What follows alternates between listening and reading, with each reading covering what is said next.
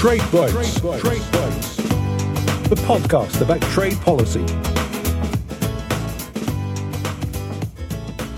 Hello, and welcome once again to Trade Bites, the podcast series by the UK Trade Policy Observatory at the University of Sussex, and hosted by me, Chris Horseman, Deputy Editor of the Trade Policy News Service, Borderlex. In this podcast series, we're metaphorically wielding our magnifying glasses and undertaking a forensic examination of the different strands which make up UK trade policy. And in this episode, our focus is on a topic which, sadly, is as topical today as it's ever been the question of human rights and how we should conduct trade with countries whose track record in that area leaves something to be desired. In the 21st century, international trade has almost universal scope, and the UK, like other developed countries, trades with pretty much every other country on earth, including those with some pretty repressive regimes in charge. To take just one example, China's treatment of its Uyghur minority has triggered widespread condemnation in the House of Commons and elsewhere. But of course, China remains the UK's third biggest trading partner, and the EU has just concluded a new investment agreement with Beijing. So, how can we shape international trade in a way which encourages our trading partners to uphold certain basic standards and sanctions them effectively if they don't? To what extent is it realistic to expect that trade policy could be used as a tool for improving human rights standards in other countries? Well, with me today are a panel of experts who have a wealth of experience and expertise in this politically tricky area. I'm joined by Dr. Mattia Di Ubaldo, Research Fellow at the University of Sussex Business School and a Fellow of the UK Trade Policy Observatory. I'm joined also by Dr. Samantha Velluti, Reader at the Sussex Law School and an expert on EU law and policy. And also with me is Dr. Jennifer Zerk, Associate Fellow of the International Law Programme at Chatham House. Welcome to all of you.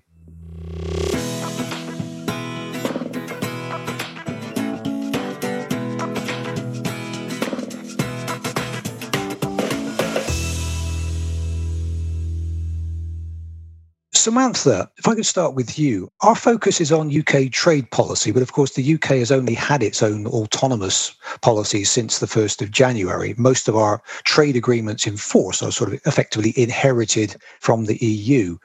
But when did ethical trade policy become an established thing in the EU? I mean, for how long have EU trade agreements included things like chapters on human rights? Well, EU human rights have had an important place in the EU legal framework for quite some time. And the pursuit of human rights, often in conjunction with democracy and the rule of law, have now become a transversal objective of EU external action. And that is particularly the case with one of the EU's reform treaties, the 2009 Treaty of Lisbon, which not only reinforced the EU's external commercial competence, but also importantly, introduce important provisions to project a stronger normative approach in its international relations.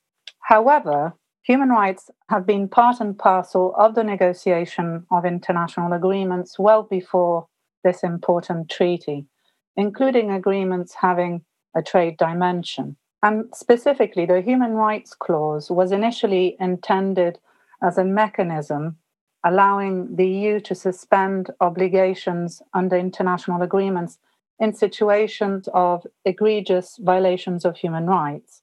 So, the first EU agreements containing an explicit clause in this respect were signed in the 1990s with a number of Latin American and Central and Eastern European countries that were going through political transition.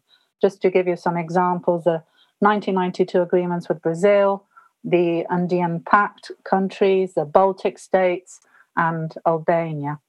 But it was only in 1995 that the European community established a policy of systematically including such clauses in all of its new trade agreements.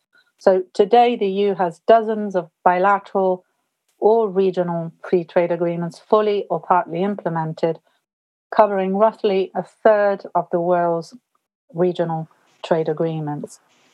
So, with a few exceptions, they are all subject to human rights conditionality. So now the Human Rights Clause has effectively become a staple of EU trade policy. Mattia, the EU really will be looking to include these kinds of human rights chapters in all of its free trade agreements, certainly the ones that it's currently negotiating and moving forward with. It's really become an established part of the sort of free trade agreement environment. Is that a, a fair comment to make? Oh, yes, for sure. As Samantha's overview has just shown, human rights conditionality is very extensive in EU trade policy, not just in trade agreements, but also in other trade policy instruments such as the generalized system of preferences. If you look at the agreements themselves, mentions of human rights have always been there, even in the earlier agreements, although there is a sort of a growing tendency of including more provisions in the later agreements, and in particularly those past the Treaty of Lisbon, as Samantha has just said, Another interesting pattern that emerges if you look at sort of the universe of EU agreements is that there seems to be a larger number of human rights or say politically related clauses in agreements with small partners and also geographically closer countries such as Moldova, Georgia, Ukraine, whereas in the agreements with larger partners or say commercially more relevant partners such as Singapore or Vietnam, the number of these politically relevant uh, provisions is a lot lower. So there seems to be, you know, different motives that probably drive negotiations of the EU with closer countries that might, well, maybe in the future also become members of the EU. EU seems to be much more pushing these kind of human rights conditionality, whereas with other partners, commercial interests are probably still the dominant factors when concluding these negotiations.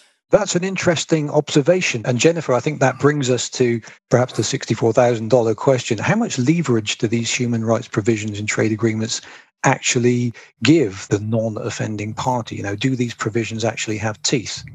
Well, no. Not so much as currently constructed. Just looking at the trade and sustainable development chapters in particular, a fairly significant problem from a human rights compliance and conditionality perspective is their quite limited scope.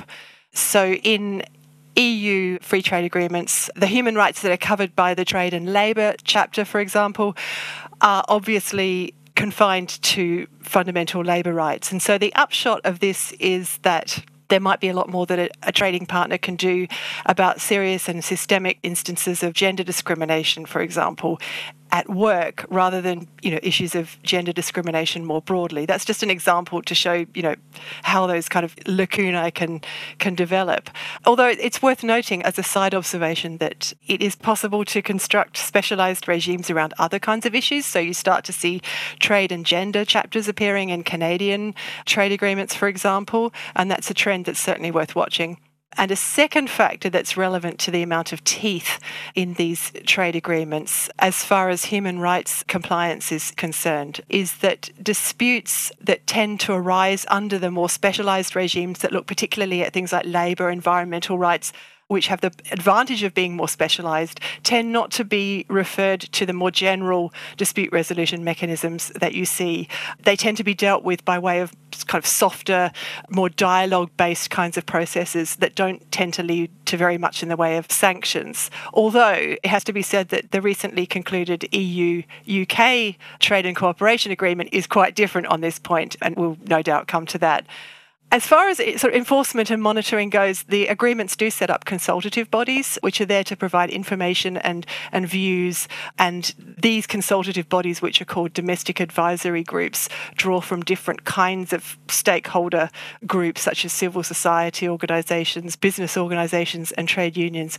But they don't have a particularly clear role, and many people dismiss them, perhaps unfairly, as a bit of a talking shop rather than something with any kind of, you know, proper teeth. So there's been some discussion within the EU about how to make these bodies stronger, how we can enhance them in different ways, precisely to give them more teeth, perhaps to give them the ability to launch their own investigations or refer matters to dispute resolution.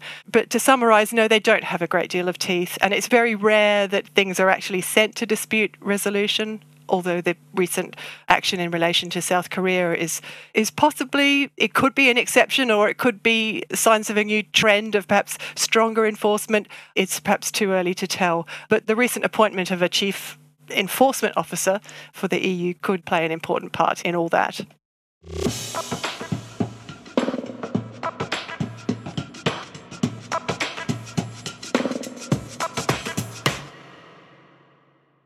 Samantha, human rights provisions have essential element status within the EU's FTAs. I wonder what does that actually mean in practice?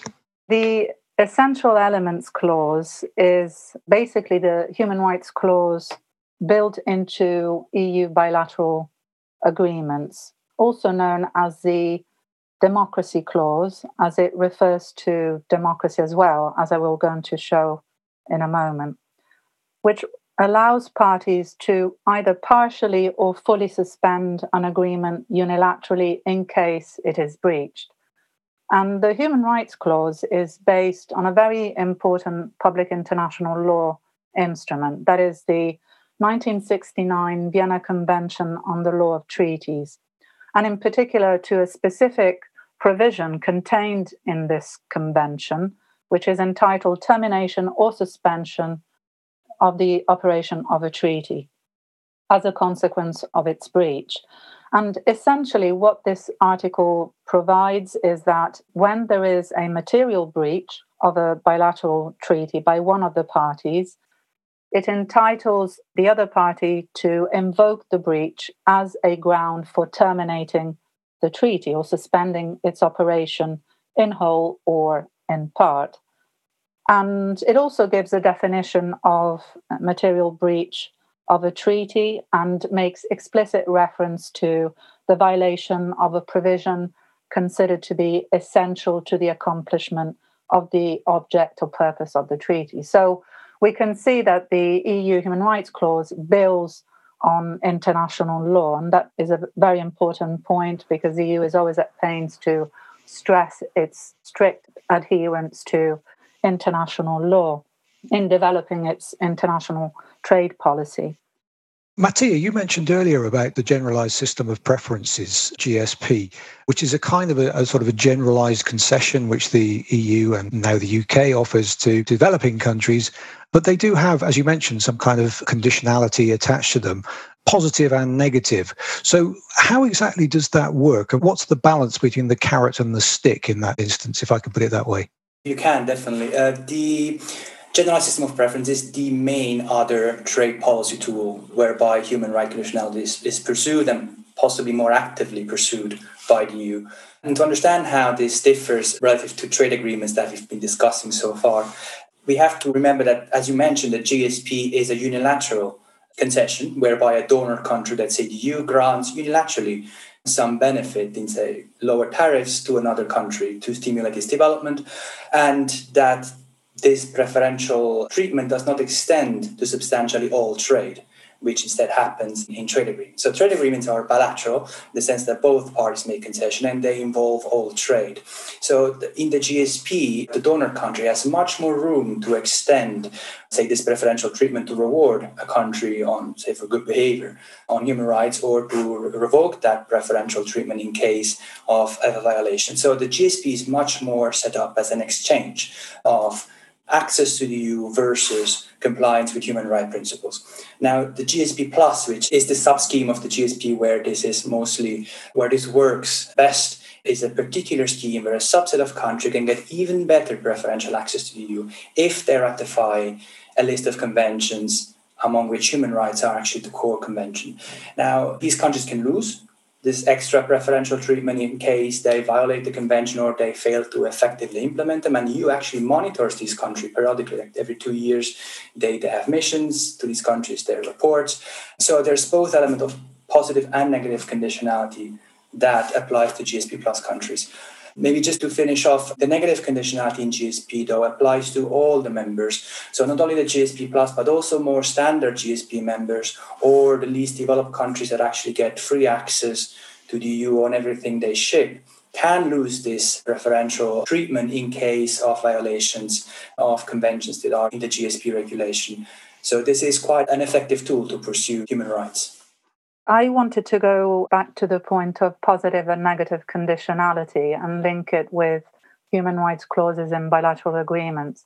An important point to be made is the fact that the EU has never suspended trade preferences under bilateral trade agreements containing a human rights clause or a linkage clause to a human rights clause. And the preference of so many countries with a problematic human rights and democracy record among the parties to these trade agreements has been problematic and has raised concerns. But I think we should stress here on the importance of positive and negative conditionality, the fact that it's a common misconception that the primary objective of the clause is to enable the EU to place sanctions on its partners by blocking their enhanced access to its market as granted by the agreement. We should stress that actually the clause is a way for the EU to address human rights issues with its partners in various other and more constructive ways. And this brings me to the point of so called positive conditionality. So, even though the EU, to some extent, may be criticized for not really using the human rights clause as such, the focus should be on the way that the EU intends to establish political dialogue, consultations, and other more positive measures to try to improve the human rights situation in the partner country. Samantha's points about the whys of conditionality, as well as the how and the what, you know, the why do they do this is really important points to make. Mattia mentioned monitoring, and I just wanted to pick up on that. I think there is a lot to be learned from the way the EU goes about monitoring compliance of beneficiary countries with particularly GSP plus eligibility criteria a really important takeaway from all of this is how different approaches and methodologies can be combined in really interesting and creative ways. So, although that process starts by looking at the reports of UN agencies and the ILO to get a, a, broad sense of where the problems are. It's recognised that there are significant gaps between what these kinds of reports say and what's really happening on the ground. You have to go deeper than that. So, a really important part of the monitoring process is the in country work, where representatives of the Commission will go and speak to officials, to business organisations, to stakeholders, to ministries to get a really good sense of what what's going on on the ground.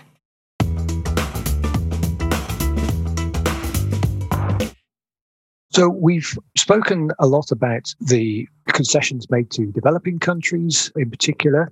But of course, the agreement between the EU and the UK, the Trade and Cooperation Agreement, also has references to human rights. Now, we don't usually associate human rights violations with countries in Europe that are our neighbours, but there are 17 individual references to human rights in that agreement, and I know because I counted them myself.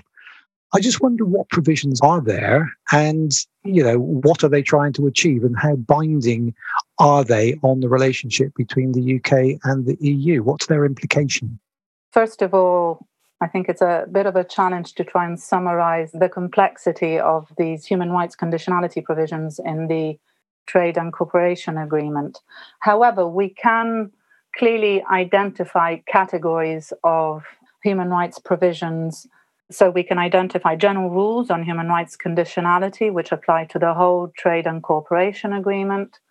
We then have a specific set of provisions for uh, criminal law and then we have a separate chapter on social and labor rights and then on data protection law.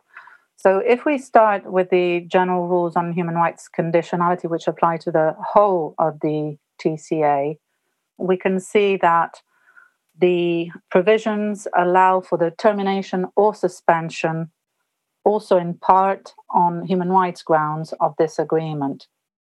But it's important to stress that this is not automatic and it is subject to a fairly high threshold. If we look at the human rights conditionality provisions for law enforcement, and so specifically for criminal law, we see that there's a special form of fast track termination. If the UK or a member state denounces the European Convention on Human Rights or some of its protocols.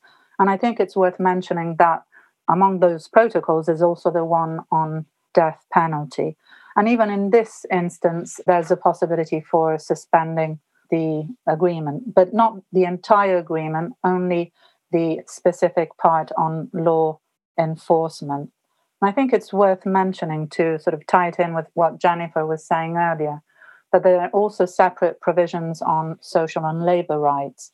And in this instance, we can identify, we can see that there is a, uh, even here, a trade and sustainable development kind of chapter, but importantly, there are specific provisions on non regression. You're quite right. There are 17 references to human rights. I actually thought that wasn't that many, given, as Samantha was saying, the complexity of the agreement. But it's good to see references in there. Of course, the number of references that you see to a particular topic, like human rights, in a trade agreement doesn't necessarily give you a really good sense of exactly how well the agreement and the institutional arrangements around it protect and advance human rights or address human rights related risks because, of course, any number of the clauses in the agreement could have human rights implications, regardless of whether they're framed or understood in those terms. And it's only through proper assessment and monitoring that we can really get to grips with that.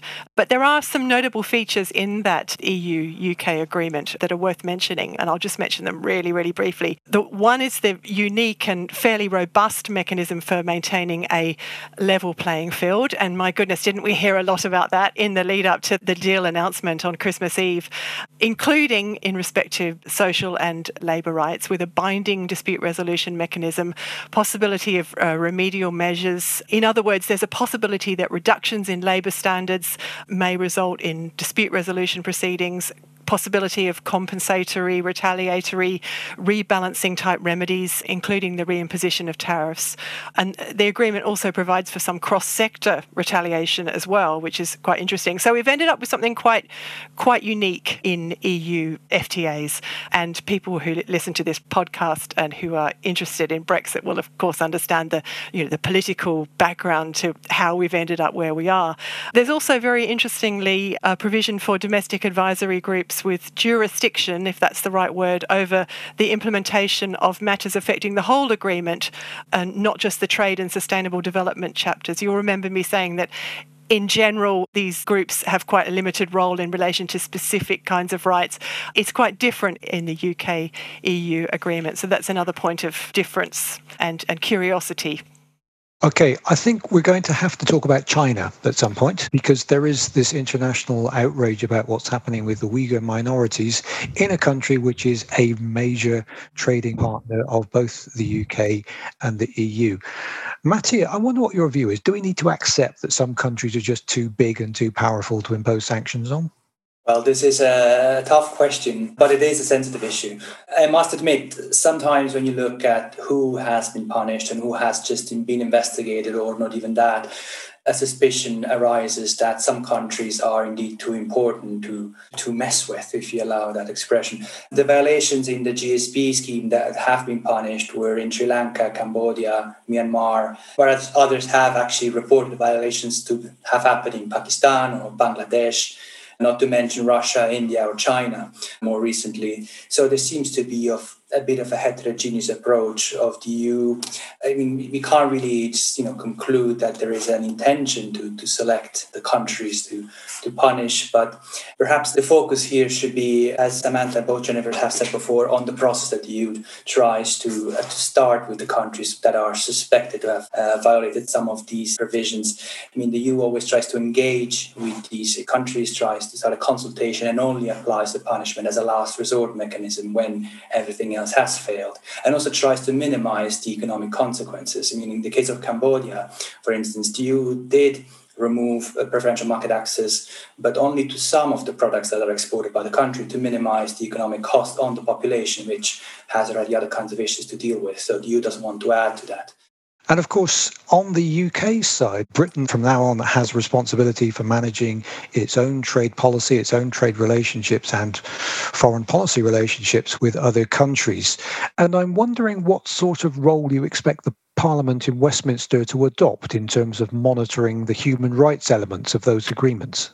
Is the UK likely to be a more ethical player in this respect than the EU has been, or perhaps even, you know, perhaps more lax and more kind of pro trade, pro business than the EU has been? I just wonder whether you expect there to be any great difference in the way Britain approaches this compared with the EU now that we're ploughing our own furrow on trade policy. Well, it's going to be interesting to see what happens. Um, the role that the Parliament can play going forward depends where the trade bill ends up. It would be a great pity and indeed quite ironic if, after all the talk about taking back control of UK trade policy from unelected bureaucrats that we were to end up with a less transparent system with less scrutiny and weaker accountability than the one that we had before. But anyway, I mean, as far as the trade bill goes, as you will know, the Lords made some attempts to insert some provisions into the trade bill which would have significantly enhanced the ability of Parliament to scrutinise trade proposals and which would have included statutory requirements to produce sustainability impact assessments prior to negotiations starting and and they were rejected by the government on the grounds that would pose too much of a constraint on the royal prerogative in terms of negotiating and ratifying treaties. So you can see there's some quite difficult trade-offs there around transparency and you know effective negotiations. But however, there's quite a battle still going on between the Lords and the Commons about what kinds of rules would be desirable and necessary to prevent UK governments from agreeing trade deals with countries that have committed genocide. And those discussions obviously take place against a particular political background, as we've been discussing. I mean, other institutions that are, well, obviously, parliamentary select committees have a very important role to play in scrutinising trade agreements and looking at other kinds of institutions. I mean, trade advisory groups that have been set up by the Department of International Trade have a potentially significant role to play in flagging up human rights issues connected with different sectors that might be affected by different kinds of trade interventions. Although these are organised on a sectoral basis. So there are questions about the extent to which they can have a like fully cross-cutting role. But as we've seen in other contexts, these initiatives can rise and can ebb and flow in terms of the amount of influence they have, depending on on how different uh, actors and interest groups you know come up and down the political agenda. So I would argue that it's really important that these scrutinising bodies have some kind of statutory standing, so that they can't be so easily ditched or sidelined.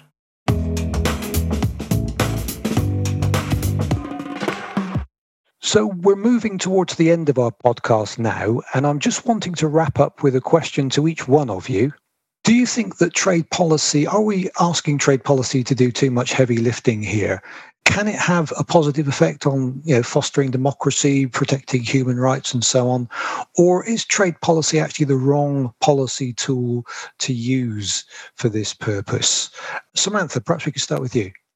There's no straightforward answer to that, really as both Mattia and Jennifer have explained earlier, really very much depends on the partner country uh, with whom the EU is signing an agreement and also on the economic leverage of the country, even in the GSP context. So, conditionality, in my view, works in countries that are heavily dependent on EU aid and access to EU trade. Less so, as we mentioned just now, China in countries that are very powerful from an economic perspective. I think trade policy is a pretty blunt instrument for realizing human rights. As a method of enforcing uh, human rights compliance, it, it might sometimes be not just ineffective, but in some cases counterproductive. Um, Mattia mentioned the example of the Cambodia discussion and decision around whether to withdraw trade preferences for Cambodia, and there was a huge debate about whether, you know, against the background of a global pandemic, that was it was the right time, you know, given that the potentially counterproductive effects that it could be having on workers, particularly women workers in Cambodia. So um, there are some difficult dilemmas around how this particular trade policy tool is used. It's quite hard to identify identify a lot of concrete improvements that can definitely be directly attributed to having some human rights commitments in a trade agreement. But as a platform for engagement between governments on human rights issues and for raising public awareness about the different ways that trade agreements can affect our lives, which can be an empowering discussion to have in itself, I think an ethical trade policy can have a range of very positive effects. Mattia, if you were in charge, how would you organise all of this? Again, the tough questions. I mean, I would like to conclude on a more positive note. I mean, it is true that if you ask me about the existence of any hard evidence about the impacts, in a quantitative sense, of these provisions on actual human rights indicators in the affected countries, there isn't any. And there are lots of issues on, on how this is used. However, there are the cases, for instance, of some sanctions that were lifted at some point, uh, you know, for Sri Lanka and Myanmar, signaling that possibly the situation has improved, at least compared what led you to sanction these countries in the first place. There's also examples of, for instance, the Enhanced Engagement Framework, which is again another recent initiative of the EU to engage with relatively more problematic countries such as Bangladesh, Cambodia, Myanmar, to help them sort of get onto a track that can sort of improve certain problematic situations in their labor laws or in their applications of the international conventions. And in, for in the case of Bangladesh, there has been some positive response. In the case of Cambodia, this response wasn't there. That's why the EU went then all the way up to applying some sanctions. But you know, with all its uh, its deficiencies and its issues, probably there is still some sense in including these provisions in agreements. And of course, it works where where the EU has clearly some more leverage. Well, on that relatively positive note, we will have to wrap up our podcast today. So I'd like to say a big thank you to our guests today, to Dr. Mattia Di Ubaldo, to Dr. Samantha Velluti, and to Dr. Jennifer Zerk. And many thanks to all of you for tuning in and listening. So join us again next time for the next episode of Trade Bites.